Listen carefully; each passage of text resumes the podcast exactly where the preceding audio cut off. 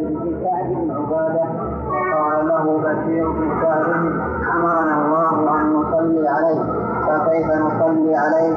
قال فسكت رسول الله صلى الله عليه وسلم حتى تمنينا أنه لم يسأل ثم قال رسول الله صلى الله عليه وسلم قولوا اللهم صل على محمد وعلى آل محمد كما صليت على إبراهيم وبارك على محمد وعلى آل محمد كما باركت على ال إبراهيم انك حميد مجيد والسلام كما تقدم عليه كما قد علمتم والسلام كما قد علمتم رواه احمد ومسلم والنسائي والترمذي وصححه ولاحمد في لفظ اخر نحمده وفيه فكيف نصلي عليه إذا نحن صلينا في صلاتنا وعن خالد بن عذرة وعن خالد بن عذرة قال قلنا يا رسول الله قد علمنا أو عرفنا كيف السلام عليك فكيف الصلاة عليك.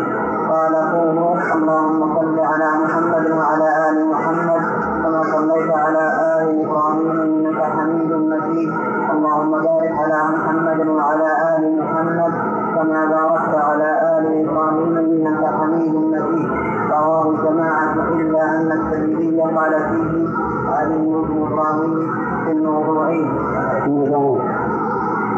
في الموضعين قال إبراهيم في الموضعين لم لم يذكر لم يذكر آله وعن وعن فضالة بن عبيد قال سمع النبي النبي صلى الله عليه وسلم رجلا يدعو في صلاته فلم يصلي على النبي صلى الله عليه وسلم فقال النبي صلى الله عليه وسلم عجل هذا. ثم دعاه فقال له أو لغيره إذا صلى أحدكم فليبدأ بتحميد الله والثناء عليه ثم يصلي عليه على النبي صلى الله عليه وسلم ثم يدعو بعد بعد ما شاء. رواه الترمذي وصححه وفيه حجة لمن لا يرى الصلاة عليه فرضا حيث لم يأمر تاركها بالإعادة ويعقبه قوله في خبر مسعود بعد ذكر التشهد ثم يتخير من المسألة ثم يتخير من المسألة ثم يتخير من مسألة ما شاء. بسم الله الرحمن الرحيم قال رحمه الله تعالى وعن ابن عمر قال قال كان رسول الله صلى الله عليه وسلم إذا جلس في الصلاة وضع يديه على ركبتيه ورفع إصبعه اليمنى التي تلي الإبهام فدعا بها. ما قرأوه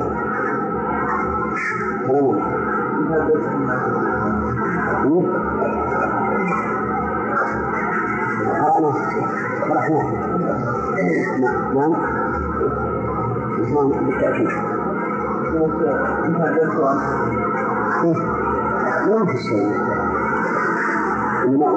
ولهذا قلنا تأتي حديث ابن عمر بن زبير مع انه ما ذكر مال الحديث بن زبير قال كان رسول الله صلى الله عليه وسلم إذا جلس في الصلاة وضع يديه على ركبتيه ورفع اصبعه اليمنى التي في الابهام فدعا بها ويده اليسرى على على ركبته باسطها عليه.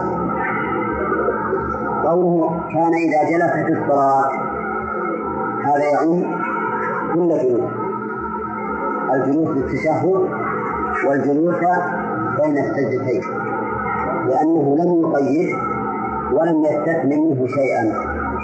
ما قال إذا جلس في الصلاة للتشهد ولا قال إذا جلس في الصلاة إلا في الجلوس بين السجدتين فلما لم يقيده بالتشهد ولم يستثن منه الجلوس بين السجدتين دل هذا على عليه؟ على العموم. وأنه عليه الصلاة والسلام إذا جلس في الصلاة عمل هذا العمل سواء بين السجدتين أو في التشهد. وضع يديه على ركبتيه. ورفع أصبعه اليمنى التي تلي الإبهام وتسمى السبابة فدعا بها ولم يذكر بقية الأصابع لكن تذكر في اللفظ الثاني إن شاء الله. ويده اليسرى على ركبته باسطها عليه. ويلزم إذا بسط عليها أن يلقنها إياه. يعني ما يمكن بسط على الركبة إلا بالإلقام لو بسط على الفخذ يمكن بدون إلقاء لكن على الركبة لا بد من الإلقاء. وفي لفظ كان إذا جلس في الصلاة وضع كفه اليمنى على فخذه اليمنى وقبض أصابعه كلها هكذا كلها وأشار بأصبعه التي تلي الإبهام كل الأصابع.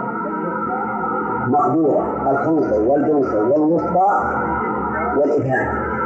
وتبقى السبابة مشارا بها. ووضع كفه اليسرى على فخذه اليسرى رواهما أحمد ومسلم والنسائي. هذه الصفة الثانية بوضع اليد اليسرى على الفخذ والرواية الأولى وضعها على الركبة. فإما أن يقال إن الصفة واحدة. وأن وضعها على الركبة يكون طرفها على الفخذ. فمن قال إنها على فخذه أراد بعض اليد. ومن قال إنها على ركبته أراد أيضا بعض اليد. وعلى هذا فتكون الروايتان متفقتين. والصفة واحدة ولا متعددة؟ والصفة واحدة. لكن هذا الجمع قد يعارض بأن الأصل أنه إذا قيل وضع كفه اليسرى على فخذه كفه. الأصل أنه كل البعض. أنه الكل. وكون الصفات وكون شيء الصفات في الصلاة تتعدد أمر معهود من الشرع. فيكون أحيانا يضعها على كفه على فخذه كلها كلها وأحيانا يضع بعضها والبعض الآخر على الركبة ويكون قد ألقمها إياها إلقاما. هذا الحديث فيه زيادة على الأول أنه يقبض أصابعه ويشير بالسبابة والأول ما ذكر إلا الإشارة فقط. وفيه أيضا الصفة الثانية في وضع الكف اليسرى أنها على الفخذ. وتلك ذكر أنه أنه على ركبته. نعم. أي نعم حتى الإبهام. هكذا. حتى الإبهام. وهذا غير مثل التحليق الصفة الثانية إنه يحلق كما في حديث وائل بن حجر السابق لا يحلق يحط رأس الإبهام راس الوسطى. هذا التحليق كيف؟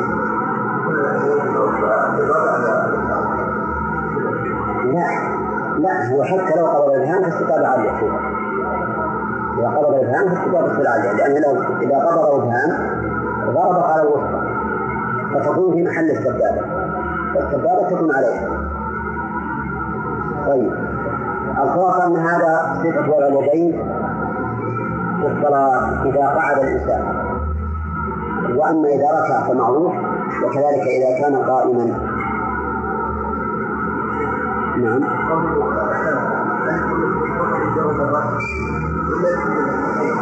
لا التحريك عند الدعاء فقط. لأن قوله يحركها يدعو بها دليل على أن هذه الحركة غير متفرقة. نعم. أي نعم. نعم. أشار إليها بها رفع يعني رفع. وعند الدعاء يحرك. لا يحركها. وقد ورد في السنن انه يرفعها مع الانحناء قليلا. تنحني قليلا يعني ما هو مرة ونصف هلا قليلا. تنحني ومع الحركة طبعا يرفع رأسه. فقط. نعم. أي نعم. في جميع التشهد مرفوع وعند الدعاء يحركها. لا لا لا. مشيرا به رافع دائما. سواء حلق ولا ولا رمى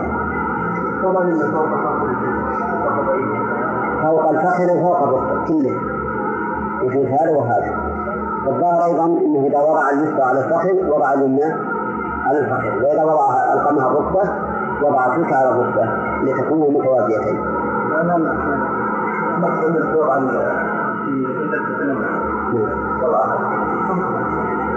في صفتان وراء صفتان إما تحليق هكذا وإما ضم وأما وأما السبابة فهي مقطوعة.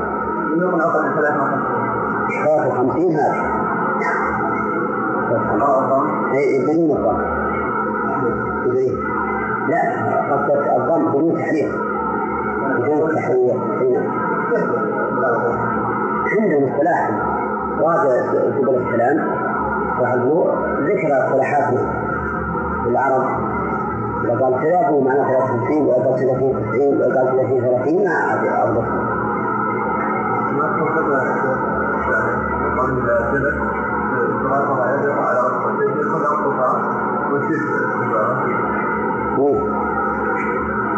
في أول الحديث حديث عمر قرأ عثمان اليمنى التي تلي ما يكون هذا.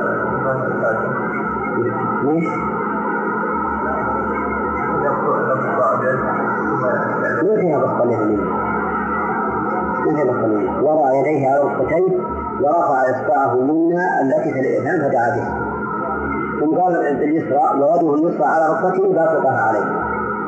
فتقييد البسط باليسرى دل على ان اليمنى غير البسط سكت عنها فبينت باللفظ الآخر. بين وضع نعم.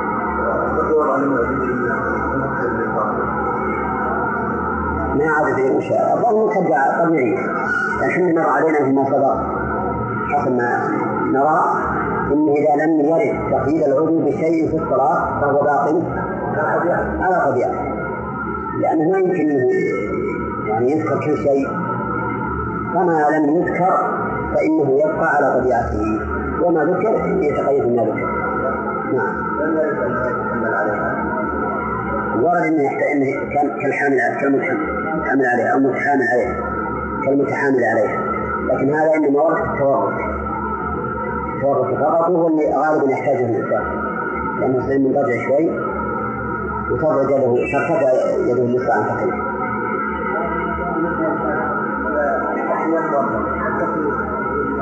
هنا رسول الله صلى الله عليه وسلم والمؤلف رحمه الله قال باب ما جاء في الصلاة.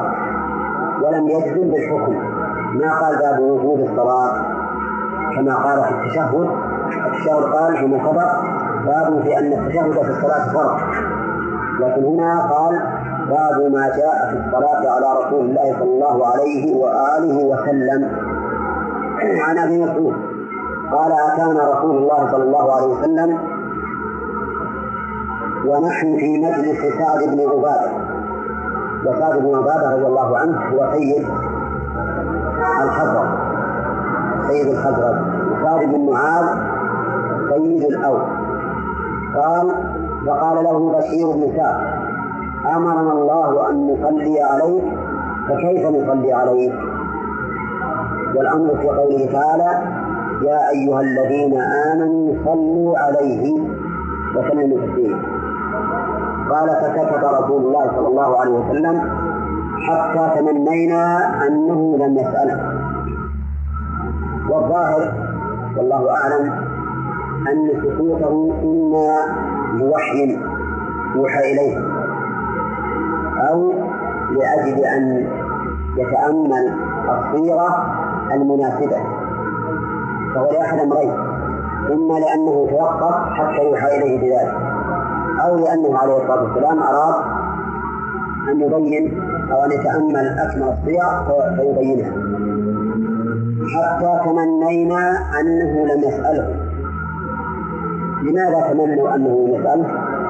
خوفا من أن سكوته عن الجواب ينبئ عن عدم الرضا عن السؤال. لأن الله تعالى يقول في القرآن في المائدة يا أيها الذين آمنوا لا تسألوا عن أشياء إن تبد لكم السوء ولأن النبي عليه الصلاة والسلام يقول نهى عن كثرة المسائل وقال ذروني ما تركتكم فإنما أهلك من كان قبلكم كثرة مسائلهم واختلافهم على أنبيائهم. على كل حال الصحابة تمنوا أنه لمسألة لأن سكوته قد ينبئ عن عدم الرضا. ولأنه عليه الصلاة والسلام قال ذروني ما تركتكم فإنما أهلك من كان قبلكم كثرة مسائلهم واختلافهم على أنبيائهم. ولأنه يخشى أن يكون في ذلك إحراز للنبي عليه الصلاة والسلام. وهم لا يودون أن يشرك النبي صلى الله عليه وسلم في شيء. قال ثم قال رسول الله صلى الله عليه وسلم قولوا اللهم صل على محمد إلى آخره. هذا الأمر هل هو للوجود ولا للإرشاد؟ الجواب للإرشاد لأنهم سألوا عن الكيفية ما سألوا عن حكم الصلاة سألوا عن الكيفية لكن أصل الصلاة واجبة. واجبة بهذا الأمر ولا بقوله تعالى يا أيها الذين آمنوا صلوا عليه. أن هذا فهو إرشاد إلى الكيفية المطلوبة. نعم. فعليه يكون بيانا لمجمل فله حكم ذلك المجمل. المجمل قررنا في قوله صلوا عليه قررنا أنه للوجوب. وعلى هذا فتكون هذه الكيفية واجبة.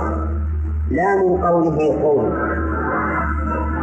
ولكن من قوله تعالى صلوا عليه. لأن هذا إنما هو لإرشاد إلى الكيفية. إرشاد إلى الكيفية. لكن هذه الكيفية نقول إنها بيان بيان مجمل. وما كان بيانا لمجمل فله حكم ذلك المجمل. إن كان واجبا فهو واجب وإن كان غير واجب فهو غير واجب. قال قولوا اللهم صل على محمد. اللهم يعني يا الله. وسبق بيان السر في حذف ياء النداء وتعويض الميم عنه. تقدم بيان السر تذكرونه؟ ها؟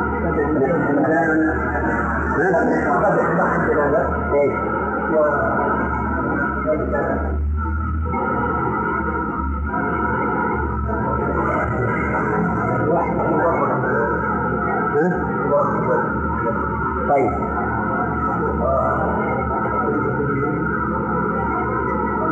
والميم إشارة. إشارة وجمع القلب على الله عز وجل في هذا الدعاء. طيب وقوله صل على محمد. قال بعضهم أي ارحمه أي ارحمه وفيه نظر. لأن الرحمة الصلاة غير الرحمة. يقول الله تعالى أولئك عليهم صلوات من ربهم ورحمة. الصلاة غير الرحمة بلا شك. وقال بعضهم الصلاة ثناء الله على رسوله في الملأ الأعلى. وهذا هو الصحيح. من مراد الصلاة ثناء الله على رسوله في الملأ الأعلى. وهو أخص من الرحمة. أليس كذلك؟ حتى إذا قلت أنت لشخص اللهم صل عليه لأنه لأنك مأمور بأن تدعو للشخص بقولك اللهم صل عليه. متى؟ إذا أعطاك الصدقة إذا أعطاك الصدقة فينبغي لمن أعطاك الزكاة أن تقول صلى الله عليك أو اللهم صل عليك. إنها مرة لواحد أعطانا زكاة نبي نوزعه وفي شوش إننا لا لا لا لأن الله يقول كل من أموالهم صدقة تطهرهم وتزكيهم بها وصل عليهم. وكان الرسول عليه الصلاة والسلام إذا أتت إذا أتته صدقة قوم قال اللهم صل على آل أبي فلان أو على آل فلان. الحاصل إن صل عليهم يعني أثني عليهم في الملأ الأعلى والملأ الأعلى هم الملائكة المقربون. وقوله على آل محمد من المراد بآل محمد؟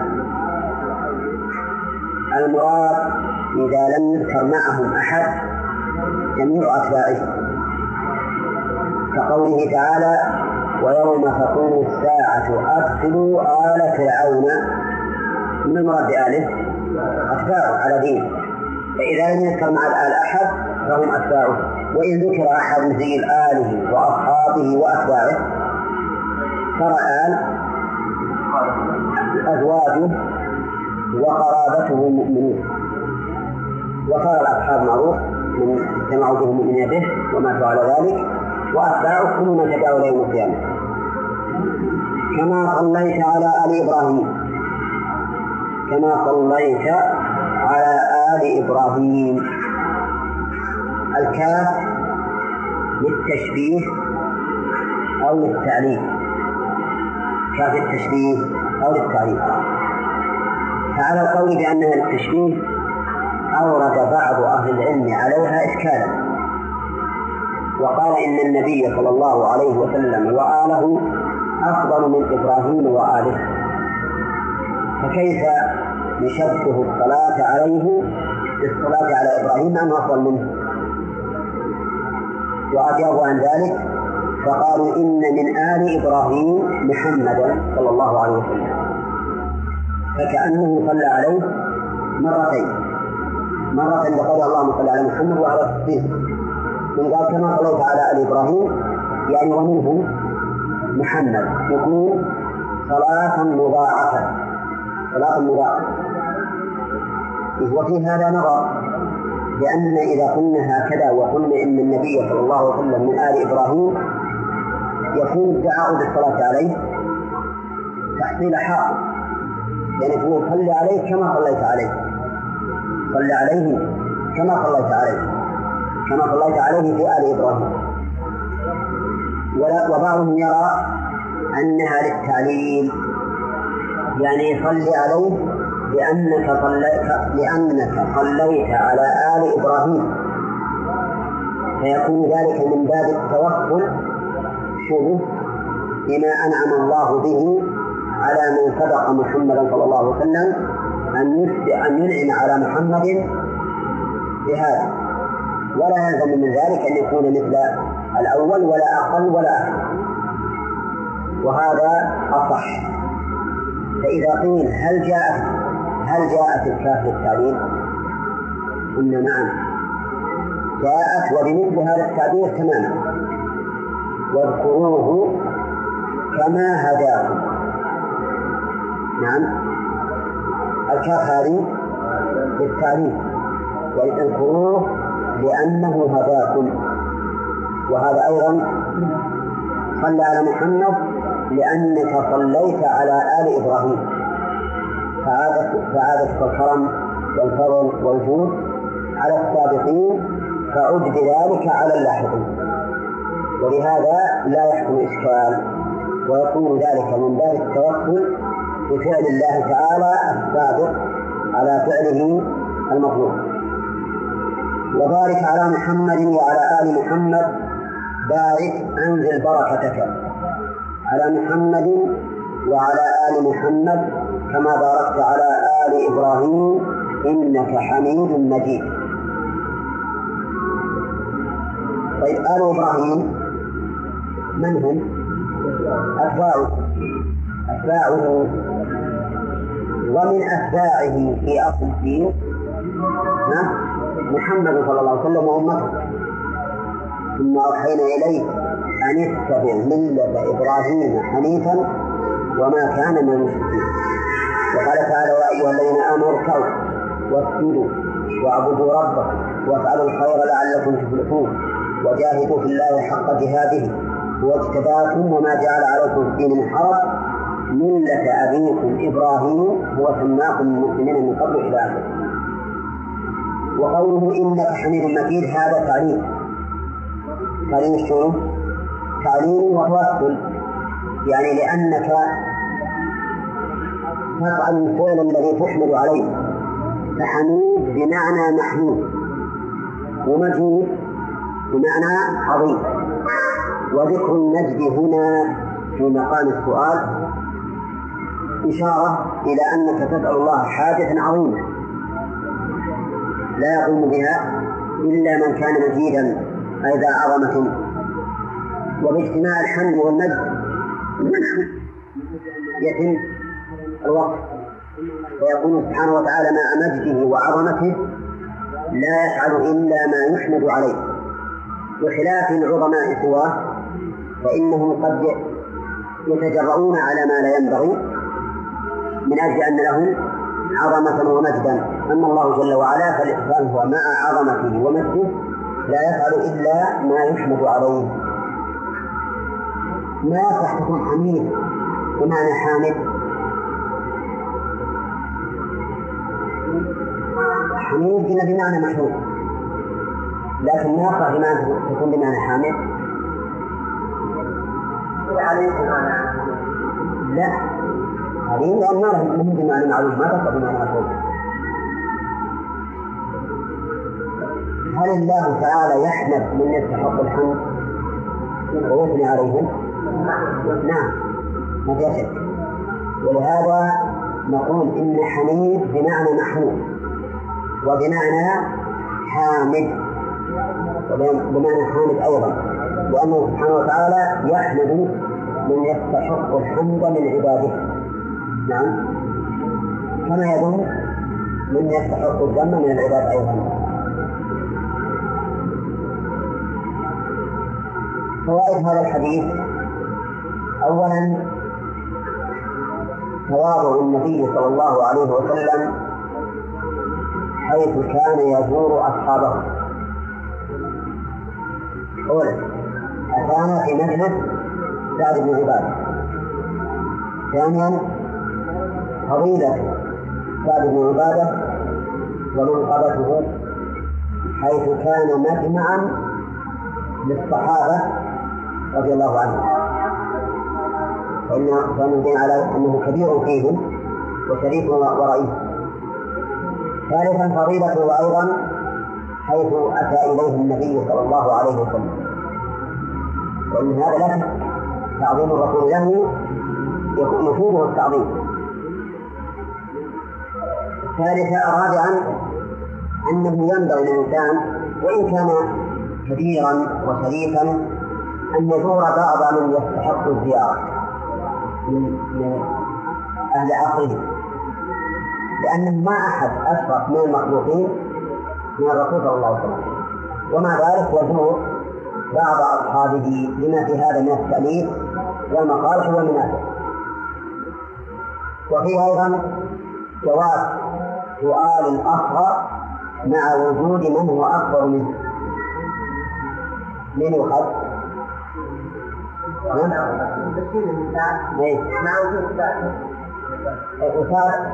أكبر نعم وفيه أيضا دليل على جواز سؤال عن الأمر المجمل ليبين لأن سالم قال أمر الله أن نصلي عليك فكيف نصلي؟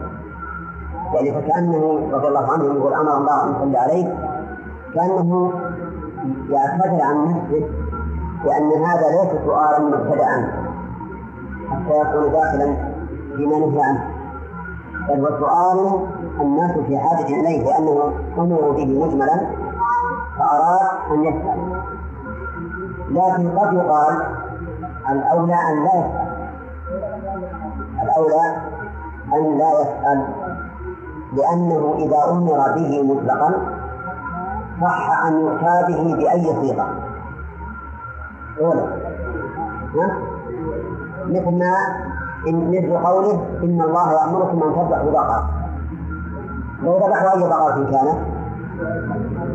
لحصل الانتفاع لكن كانوا يسألون حتى خطروا بصفات معينة. هذه قد يقول قائل الأولى عدم السؤال. لأن الله يقول صلوا عليه فإذا قلت اللهم صل على محمد أو صلى الله على محمد فقد امتثلت أمر الله. فلو بقي الأمر على إطلاقه لكان أيسر بالأمة ولعل هذا والله أعلم هو الحكمة من سكوت الرسول عليه الصلاة والسلام وعدم مبادرته بالجواب إذا لم يكن إذا إذا لم يكن الحكمة ما أشرنا إليه سابقا في الشرع وهو انتظار الوحي أو تأمل ما ينبغي أن يكون أجمع وأشمل نعم. في الحقيقة في احتمال الاحتمال الثالث هذا وارد. ولهذا قالوا حتى تمنينا أنه لم يسأله. يعني تكون الرسول يحتمل أنه لكراهة سؤاله وعدم رضاه به. ولا يبعد أن يكون الرسول عليه الصلاة والسلام. ما أحب سؤاله لأجل أن تبقى الآية مطلقة غير مقيدة بصفة معينة. وفيه دليل أيضا على الإرشاد إلى الصفة المطلوبة في الصلاة على النبي صلى الله عليه وسلم. أولا لأنه قال قولوا ثم ذكره وفيه أيضا أن ما يزال في هذه الصيغة من صفة الصلاة فإنه ليس بمشروع بل ولا بمسموع أيضا. مثل اللهم صل على سيدنا محمد. وعلى آل سيدنا محمد كما صليت على سيدنا إبراهيم وعلى آل سيدنا إبراهيم. ويجبون أوصاف طويلة نقول لهم هذا الذي قلتم أبعد لكم من الله مما لو اقتصرتم عليه على ما ورد به الشرع. كلها الصفات التي تقرؤون في الكتب أو تسمعون من بعض الناس كلها إذا خرجت عن هذه الصفة التي أرسلها النبي أرسل النبي صلى الله عليه وسلم المدعو إليها فإنه لا خير فيه. سيأتي كما تقول في الفوائد نعم. اللهم بارك نعم. يجوز هذا وهذا. ورد اللهم بارك ورد وبارك.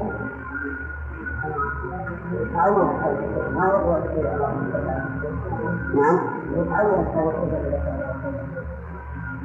تعين هنا لما اللهم صل على محمد إذا تأتي إن شاء الله بعدين يكون معلق على محمد. نعم. ها؟ البركة خير كثير. خير كثير. ثابت مثل ما ضرب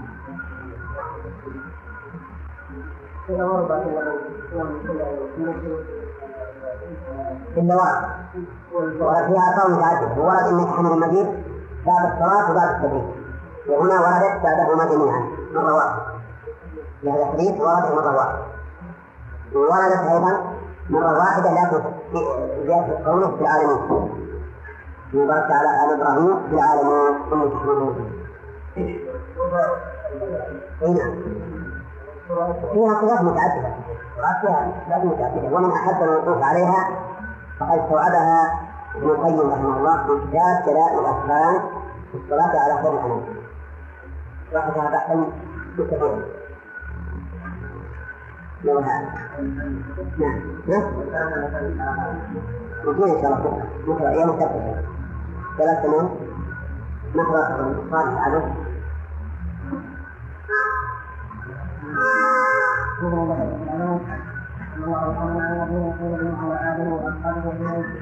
رحمه الله تعالى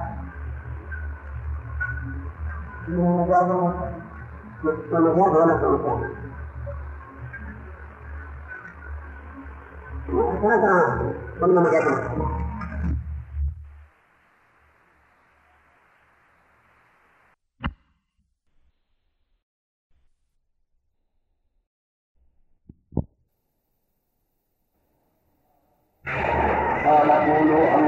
صل على محمد وعلى آل محمد كما صليت على إبراهيم إنك حميد مجيد. اللهم بارك على محمد وعلى آل محمد كما باركت على إبراهيم إنك حميد مجيد. رواه الجماعة إلا الترمذي وقال فيه على إبراهيم في الموضعين لم يذكر آله. وعن فضالة بن ابن عبيد قال سمع النبي صلى الله عليه وسلم وآله صلى الله عليه وآله وسلم رجلا يدعو في صلاته. فلم يصل على النبي صلى الله عليه صلى الله عليه وسلم؟ فقال النبي صلى الله عليه وآله وسلم عجل هذا. ثم دعاه فقال له أو لغيره إذا صلى أحدكم فليبدأ بتحميد الله والثناء عليه. ثم ليصلي على النبي صلى الله عليه وآله وسلم ثم ليدعو بعد ما شاء. رواه الترمذي وصححه باب ما يستدل به على تفسير عندنا تعليق على قال المصنف رحمه الله تعالى فيه حجة لمن لا لمن لا يرى الصلاة عليه فرضا حيث لم يأمر تاركها بالإعادة ويعبده قوله في خبر ابن مسعود بعد ذكر التشهد ثم يتخير من المسألة ما شاء. بسم الله الرحمن الرحيم. تقدم أن النبي صلى الله عليه وسلم سئل كيف نصلي عليه؟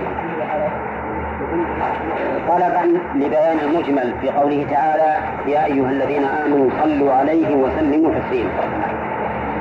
وأن النبي صلى الله عليه وسلم سكت ثم بين ذلك. وذكرنا أن أنه سكت وبينا أسباب ذلك. الله؟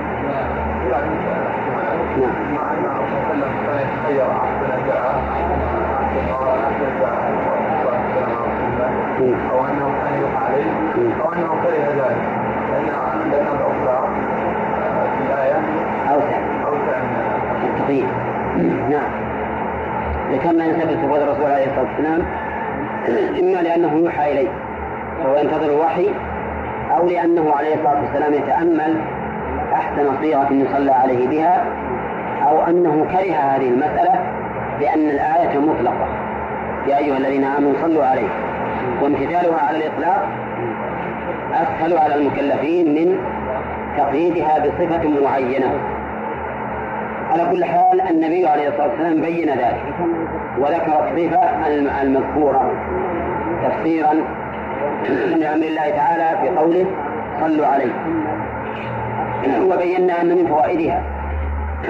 أن الصلاة على النبي صلى الله عليه وسلم لا يكفي فيها على القول بأنها واجبة لا يكفي فيها أن يقول اللهم صل على محمد. لأن النبي صلى الله عليه وسلم بين المجمل بأن تقولوا كذا وكذا فلا بد من ذكر إحدى الصفات التي ورد بها الأمر. ثم قال ولأحمد في لفظ آخر نحوه وفيه فكيف نصلي عليك إذا نحن صلينا عليك في صلاتنا؟ وهذا التقييد لا مفهوم له؟ لأن الآية مطلقة. صلوا عليه وسلموا تسليما. وقد أمرنا بالسلام عليه في صلاتنا. فيقتضي ذلك أن يكون أيضا الصلاة عليه نحن مأمورون بها في صلاتنا. نعم.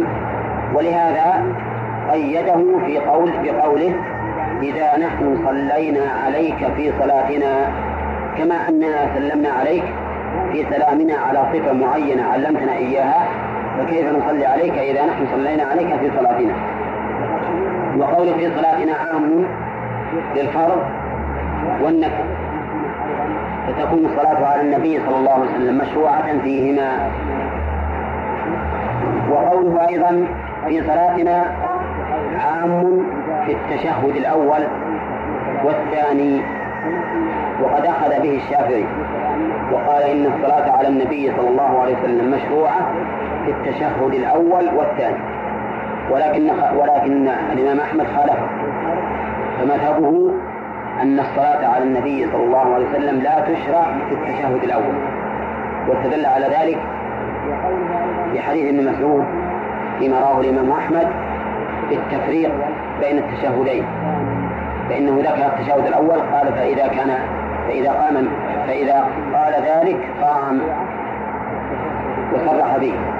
وكذلك أيضا الحديث الثاني أنه كان عليه الصلاة والسلام يخففه أي التشهد الأول كأنما جلس على الرضف وهي الحجارة المحماة وعن كعب بن عجرة قال قلنا يا رسول الله علمنا أو قال عرفنا كيف السلام عليك. علمنا أو عرفنا. أو هذه للشك من الراوي هل قال علمنا أو قال عرفنا؟ فهل بين العلم والمعرفة فرق؟ نعم أو العلم والمعرفة شيء واحد نعم ها؟ أشد من المعرفة يعني كيف ذلك؟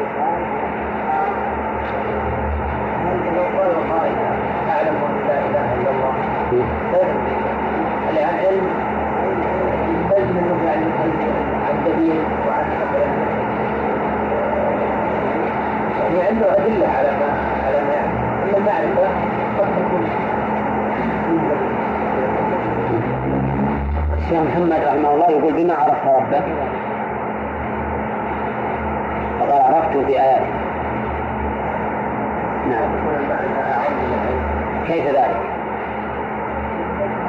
قال علينا ثم بعد ذلك قال عرف وعرف لأن المعرفة أشمل وأعم لا هي على كل حال أو هذه للشك من الراوي. قال علمنا أو عرفنا لكن العلماء يفرقون بينهما من وجهين. يقولون المعرفة انكشاف بعد لبس يعني بعد جهل. ينكشف لك الأمر بعد أن كان خفيا عليك. هذه واحد. الشيء الثاني إذا تكون حادثة ما دامت انكشافا بعد لبس تكون حادثة بعد لبس قصد فإنها تكون حادثة. أما العلم فليس كذلك. العلم ليس كذلك. ولهذا يقال الله عالم ولا يقال الله عارف. ما قال الله عارف وأما قوله صلى الله عليه وسلم تعرف إلى الله في الرخاء يعرفك في الشدة. فليس المراد بالمعرفة هنا العلم. لأن الله تعالى يعلم الإنسان في الشدة والرخاء. لكن المراد يعرفك في الشدة بمعنى يلطف بك ويجازيك في الشدة. فالحاصل أن المعرفة يقول العلماء إنها ظهور بعد لبس أو انكشاف بعد لبس وأنها حادثة بعد أن لم تكن بخلاف العلم. فيها أيضا فرق ثالث. المعرفة غالبا تتعلق بالمحسوسات. نعم كما في قوله لا يعرفهن أحد من الغلس يعني يقول رأيت فلان فعرفت وجهه. نعم والعلم بالمعقولات. هذا أيضا فرق. لكن هذا مو دائم هذا في الغالب. الغالب أن المعرفة تتعلق بالمحسوسات والعلم يتعلق بالمعقولات. طيب. في هذا في هذا المثال علمنا أو عرفنا؟ لا فرق بينهما فيما يبدو لأن حتى العلم الموجود هنا علم بعد جهل لأنهم ما علموا بالسلام إلا بعد أن علموه فيكون ذلك معرفة. فكيف فكيف الصلاة عليك؟ قال قولوا. اللهم صل على محمد. سبق أن الأمر في قوله قولوا. للإرشاد للإرشاد لأنهم سألوا عن الكيفية. وأما الوجوب فإنه معلوم من الآية. يا أيها الذين آمنوا صلوا عليه.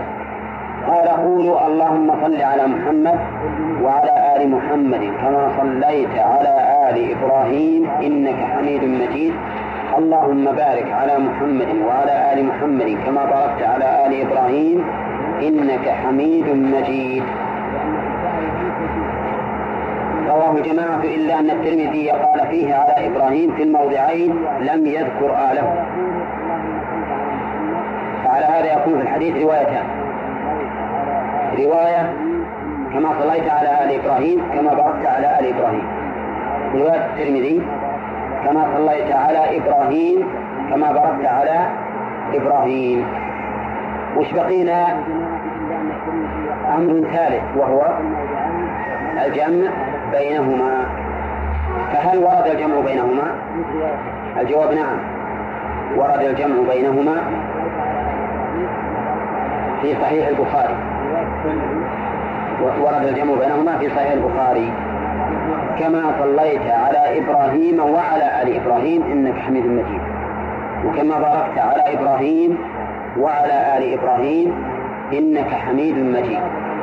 وقد ثبت الجمع بينهما في صحيح البخاري وعليه فنقول إن الصفتين الثانيتين التي التي فيها الاقتصار على آله أو الاقتصار على إبراهيم هل نقول إنهما صفتان ثابتتان أو مستقلتان أو نقول إنهما صفتان حذف منهما. حذف من كل واحدة ما أثبت في الأخرى. وعليه. فتكون رواية الجمع هي الأولى. ويصير بعض الرواة اقتصر على إحدى الكلمتين إما نسيانا وإما اختصارا الذي يظهر لي في هذه المسألة هو هو الأخير. لأنه ما دام أن الحديث مخرج واحد. كله عن كعب بن عجرة رضي الله عنه. وبعض الرواة ذكر عنه بعض الرواة ذكر عنه على آل إبراهيم وبعضهم على إبراهيم. وبعضهم على إبراهيم وعلى آل إبراهيم. يصير هذا الزائد معه زيادة علم. معه زيادة علم. فيكون أولى. فالذي يظهر لي في هذا أنها صفة واحدة. أنها صفة واحدة وأن الأصل فيها رواية إيه رواية الجمع اللي هي رواية البخاري وكلها من رواية البخاري اللي هي آه، ذكر آل إبراهيم حتى في البخاري أيضا الاقتصار عليها. لكن رواية الجمع هي الأصل ويكون حذف إحدى الكلمتين في بعض من بعض الرواة من باب الاقتصار أو النسيان. من باب الاقتصار أو النسيان وهو الأقرب إنه من باب النسيان لأن كونهم يقتصرون على بعض الألفاظ هذا فيه صعوبة. فإذا قال قائل الأصل عدم النسيان لا سيما وأن الرواة ثقات.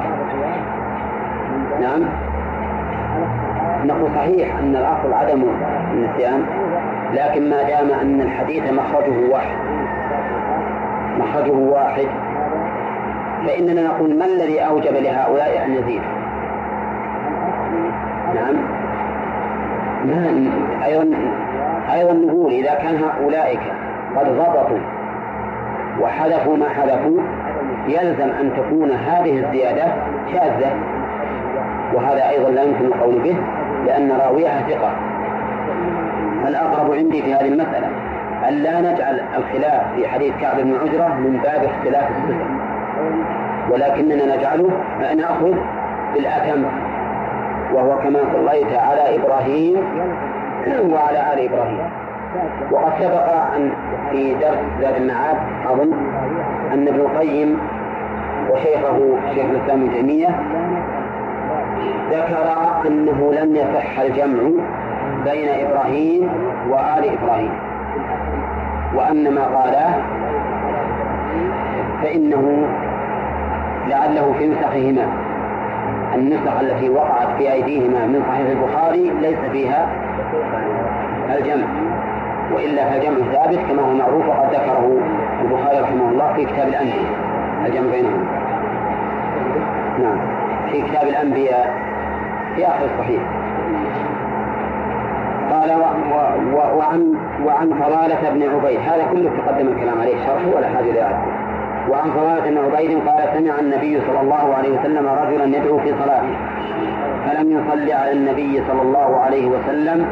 فقال النبي صلى الله عليه وسلم عجل هذا ثم دعاه فقال له أو لغيره إذا صلى أحدكم فليبدأ بحمد بتحميد الله والثناء عليه ثم ليصلي على النبي صلى الله عليه وسلم ثم ليدعو بما شاء رواه الترمذي وصححه.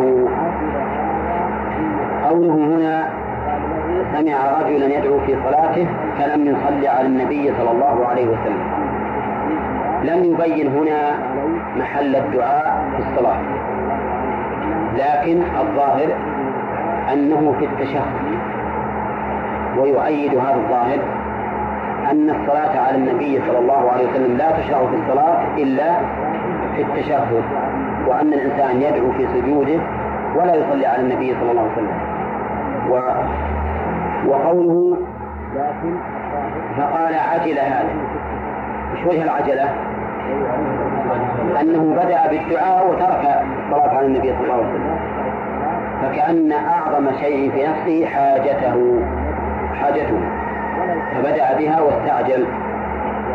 ثم قال عليه الصلاة والسلام مخاطبا له أو لغيره إذا صلى أحدكم فليبدأ بتحميد الله والثناء عليه ثم ليصلي على النبي صلى الله عليه وسلم ثم ليدعو بما شاء. قوله إذا صلى أحدكم ما المراد بالصلاة هنا؟ الظاهر أن المراد بها الدعاء أي إذا دعا أحدكم. وقوله فليبدأ بتحميد الله والثناء عليه. هذا يعارض المعروف من التشهد. التشهد هل فيه حمد لله؟ فيه ثناء على الله. أو يقال إن الصلاة في الحقيقة كلها جملة واحدة. وهي مبدوءة بالثناء على الله في سورة الفاتحة. وهذا ثناء على الله عز وجل. وإذا امتنع هذا الوجه فإننا نقول التحيات لله والصلوات والطيبات كلها حمد وثناء. لأن الحمد كما مر علينا كثيرا وصف المحمود بالكمال. وأنت إذا قلت التحيات لله فقد وصفت الله تعالى بالكمال. فيقتضي ذلك أن يكون حمدا يعني ليس يشترط في صيغة الحمد أن يكون بلفظه. وقوله ثم ليصلي على النبي صلى الله عليه وسلم يعني بعد حمد الله لأن حق الله أعظم من حق النبي صلى الله عليه وسلم. ثم بعد ذلك يأتي حق نفسه. ثم ليدعو بما شاء. رواه الترمذي وصححه. وفيه حجة لمن لا يرى الصلاة عليه فرضا. حيث لم يأمر تاركها بالإعادة ويعضده قوله قوله في خبر مسعود بعد التشهد ثم يتخير من المسألة ما شاء. ولم يذكر الصلاة على النبي صلى الله عليه وسلم. وهذه المسألة اختلف فيها أهل العلم على أقوال ثلاثة. أعني الصلاة على النبي صلى الله عليه وسلم في التشهد.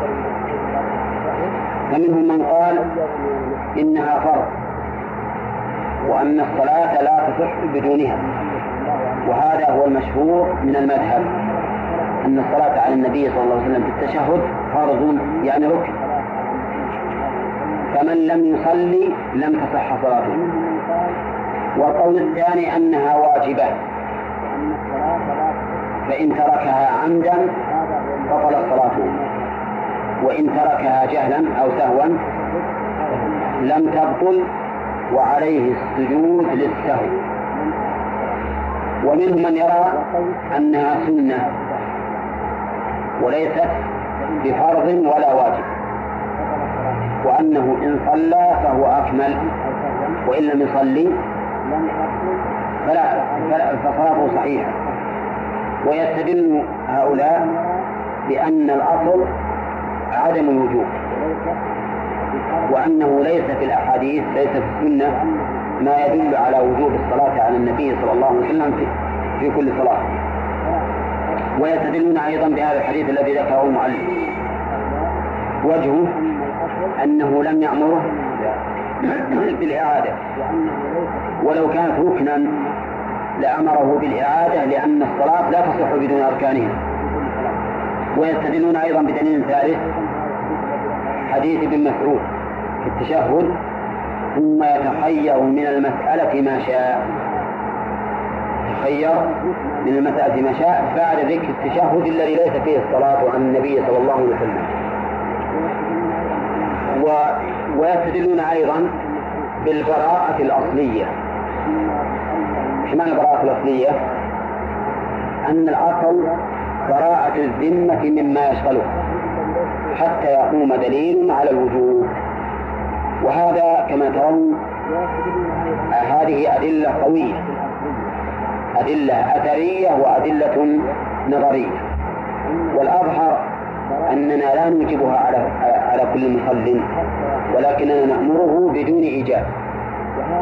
وأنه لو سئلنا بعد أن صلى رجل ولم يصلي على النبي صلى الله عليه وسلم لقلنا صلاتك مجزئة ولكن لا تعد لمثلها لأن المسائل الخلافية لا سيما إذا لم يكن الدليل واضحا الأولى فيها مراعاة الخلاف والأخذ بالاحتياط. الصحيح أنها أقرب شيء أنها سنة. أقرب شيء أنها سنة نعم. البراءة الأصلية أن أصل براءة الذمة مما يشغله. يعني فإذا قال واحد هذا واجب معناه أن الذمة مشغولة به. حتى تفعله فالأصل عدم ذلك. نعم. الآية مطلقة. يا أيها الذين آمنوا صلوا عليه وسلموا تسليما مطلقة ومعلوم أن المطلق يكفي فيه الإتيان به مرة واحدة في العمر. إذا فالمطلق ولهذا لما قال الله تعالى ولله على الناس حج البيت ما وجب إلا مرة. وكل وكل فعل مطلق غير مقيد بزمن أو مكان فإنه يحصل بالامتثال مرة واحدة في العمر. أي نعم هذا هذا أرشدهم إلى الكيفية فقط.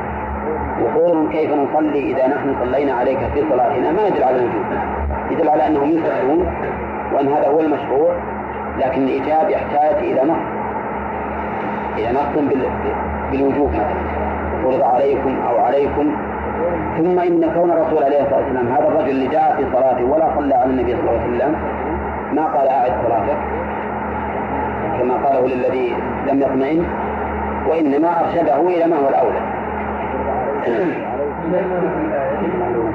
نعم. يستدل بالآية على الوجوب على الإطلاق. أنه يجب على كل مسلم أن يصلي على النبي صلى الله عليه وسلم. ولكن لو صلى عليه مرة واحدة في العمر أجزل أجزل لأنه يقال صلى عليه وقد علمت الآن أن أن أن المعروف بأن الأمر المطلق إذا لم يقيد بزمن أو مكان فإنه يكفي فيه الإمثال مرة واحدة. شلون؟ نعم. لا تعود مثلا باب الاحتياط. باب الاحتياط. فنحن نقول إنه مشروع وسنة ولا شك في هذا. إنما كوننا نمر بالإعادة هذا شيء صعب لأن أمرنا إياه بالإعادة يتضمن أمرين إفساد صلاة سابقة وقد تكون جارية على الشرع ونحن تجنينا حيث حكمنا بفسادها والشرع يصححها. والشيء الثاني الزامه في فعل لم نعلم له أصلا أي لم لم نعلم لإلزامه به أصلا. فنقول الإجابة ما نجب عليك الإعادة ولكن نقول لا تعد مثلها لما في ذلك من الاحتياط. إي نعم لا. أما التشهد الأول ما علمنا أن احدا قال إنها فرض فيه. لكن هل هي مشروعة أو غير مشروعة؟ فيها خلاف الذي أشرنا إليه. الاقرب أنها غير مشروعة التشهد الأول؟ لا بالاستحباب. الشافعي. حتى الشافعي يرى أن التشهد الأول كلمه مستحب. التشهد الأول حتى اللي غير صار عن النبي صلى الله عليه وسلم يرون أنه مستحب. ويستدلون على ذلك لأن النبي صلى الله عليه وسلم لما نسله لم يرجع إليه. نعم. نعم. نعم. فطر الصلاة. نعم. مثل سبحان ربي العظيم. وسبحان رب الأعلى والتكبيرات؟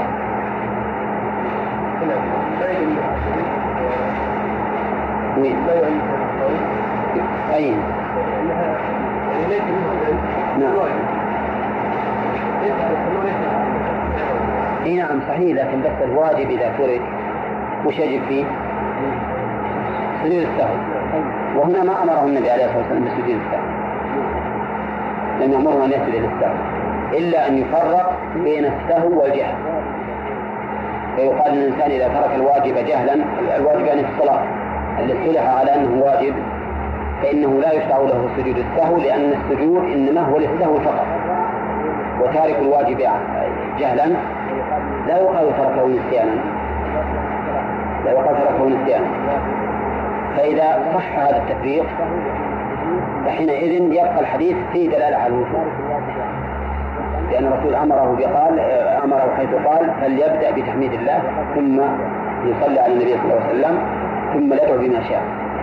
يكون فيه دلالة على الوجوب ونقول عدم أمره بسجود السهو لأن ذلك ليس مشروعا في من ترك الشيء جهلا.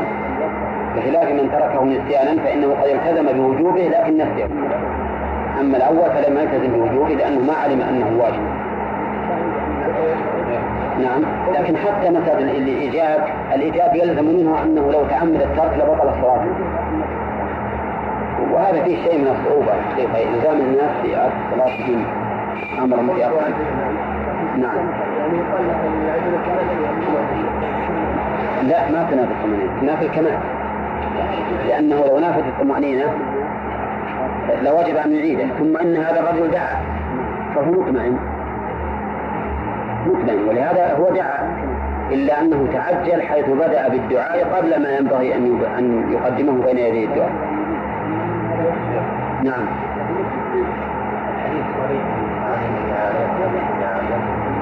اي نعم. لا هذا شك من الراوي والظاهر إن هذا الشك طرأ على الراوي فقط لأن كيف الرسول يدعوه ليعلمه؟ ثم يوجه الخطاب إلى غيره. نعم.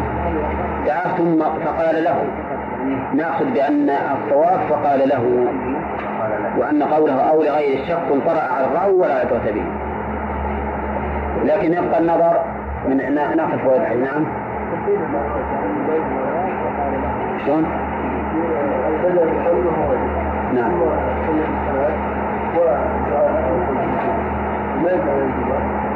لا أصلا ما عدم الوجوب مأخوذ مو من هذه من ان هذه أوامر مأخوذ من أن الرسول ما أوجب عليه تعالى هذا أسباب الوجوب طيب يستفاد من هذا الحديث أنه ينبغي الانسان للداعي إذا دعا. أن يبدأ بحمد الله والثناء عليه. ثم بالصلاة على النبي صلى الله عليه وسلم ثم يدعو بما شاء. ويؤيد ذلك أيضا نفس التشهد فإنه ثناء على الله ثم صلاة على النبي صلى الله عليه وسلم ثم دعاء. ثانيا مما يؤيده أيضا أن الرجل إذا أثنى على الله ازداد استحضاره للدعاء. ثم إذا صلى على النبي صلى الله عليه وسلم ازداد استحضاره للاتباع لاتباع النبي عليه الصلاة والسلام. وحينئذ يأتي دعاؤه وقد شعر بالإخلاص والمتابعة وهذا من أسباب الدعاء. لكن هل يجوز للإنسان أن يدعو بدون أن يحمد الله ويثني عليه ويصلي على النبي؟ ولا ما يجوز؟ الجواب يجوز الجواب. لأنه في أحاديث كثيرة كان النبي عليه الصلاة والسلام يدعو لنفسه ولغيره بدون أن يتقدم الحمد والثناء والصلاة على النبي صلى الله عليه وسلم. نعم. ومن تأمل الأحاديث وجد فيها شيئا كثيرا من هذا النوع. مثل قوله صلى الله عليه وسلم حينما جاء لأبي سلمة وقد شق بصره ومات. فقال أغمض عينيه وقال اللهم اغفر لأبي سلمة وارفع درجته في المهديين وافتح له في قبره ونور له فيه واخلفه في عقبه. ولم يحمد الله ولم يصلي على النبي صلى الله عليه وسلم. إنما هذا من باب الأفضل فقط وليس من باب الواجب. بل, بل لو ترك الإنسان على طول قال اللهم اغفر لي وارحمني اللهم نجني وما أشبه ذلك فإن هذا جائز. وكذلك الأنبياء تجدون في أدعيتهم ما لم يسبقه حمد ولا ثناء ولا صلاة. فدل ذلك على أن هذا الأمر في قوله فليبدأ بتحميد الله ثم ليصلي ثم ليدعو على سبيل الاستحباب والأفضلية. وفيه دليل على أن الحمد غير الثناء. بقوله فليبدأ نعم بتحميد الله والثناء عليه. وأن من فسر الحمد بالثناء فتفسيره قاصر ويدل على ذلك أيضا وهو أوضح منه حديث أبي هريرة في في الفاتحة. إذا قال الحمد لله رب العالمين قال حمدني عبدي. فإذا قال الرحمن الرحيم قال أثنى علي عبدي. فدل ذلك على أن الثناء غير الحمد لأن الثناء في الحقيقة تكرار صفات المدح في المحمود مأخوذ من الثني وهو الرجوع إلى الأمر مرة ثانية. وفيها أيضا دليل على جواز الدعاء بما شاء. بقوله ثم ثم ليدعو بما شاء. وأخذ منه بعض العلماء أن الدعاء بالتعوذ من من الأربعة المعروفة أو من عذاب جهنم ليس بواجب. قالوا لأن التخيير ثم ليدعو بما شاء يدل على أنه لا يجب شيء معين وإلا لبينه النبي عليه الصلاة والسلام. لكن هذا الاستدلال فيه نظر. وش وجه النظر؟ لأن عدم وجوده في هذا الحديث لا لا ينافي إيجابه إذا ثبت بحديث آخر. فهب أن هذا الحديث لا يدل على الوجوب لكن الحديث الثاني حديث أبي هريرة إذا تشهد أحدكم فليستعذ بالله من أربع. يدل على الوجوب. وهذه المسألة مسألة خلاف بين العلماء وسبق الكلام عليه. وأن طاووسا قال لابنه لما صلى هل دعوت؟ أو هل استعذت بالله من عذاب جهنم وعذاب القبر؟ قال لا. قال فأعد صلاتك. فأمره بإعادة صلاته حيث لم يدع بهذه الأشياء. نعم. نعم. ها؟ اللي تخير. هذا هو الأصل. أصل الوجوب نعم. قال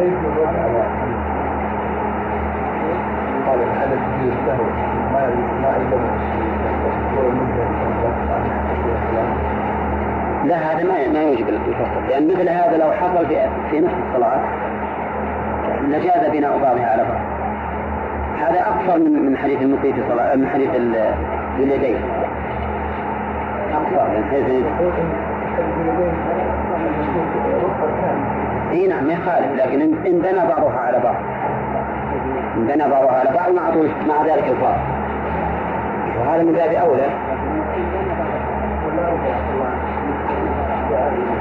شلون؟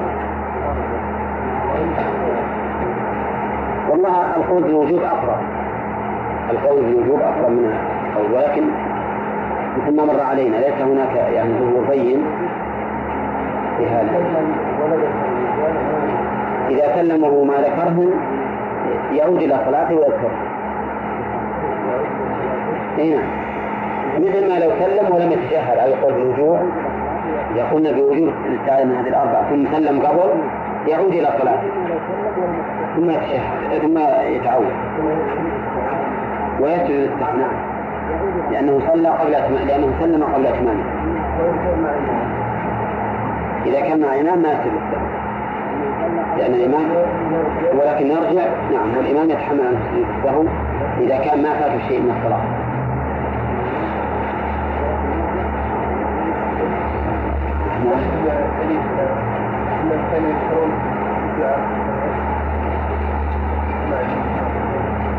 لا ما يدل على يدل على انهم هل هذا من شأنهم أو أن هذا الرجل نفسه.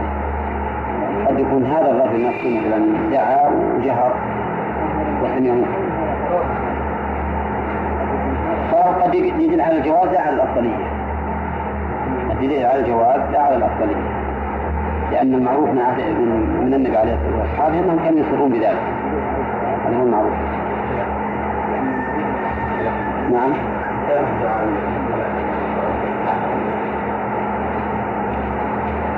ختام الدعاء هذا أيضا قالوا إنه مشروع ولكن ما أعرف في هذا دليل على على ذلك. إلا حديث إذا صح الدعاء موقوف بين السماء والأرض حتى تصلي على نبيك وهذا يكفي عنه أن يصلي عليه في أول الأمر. الصوت في أول الأمر نعم. سمع إسماعيل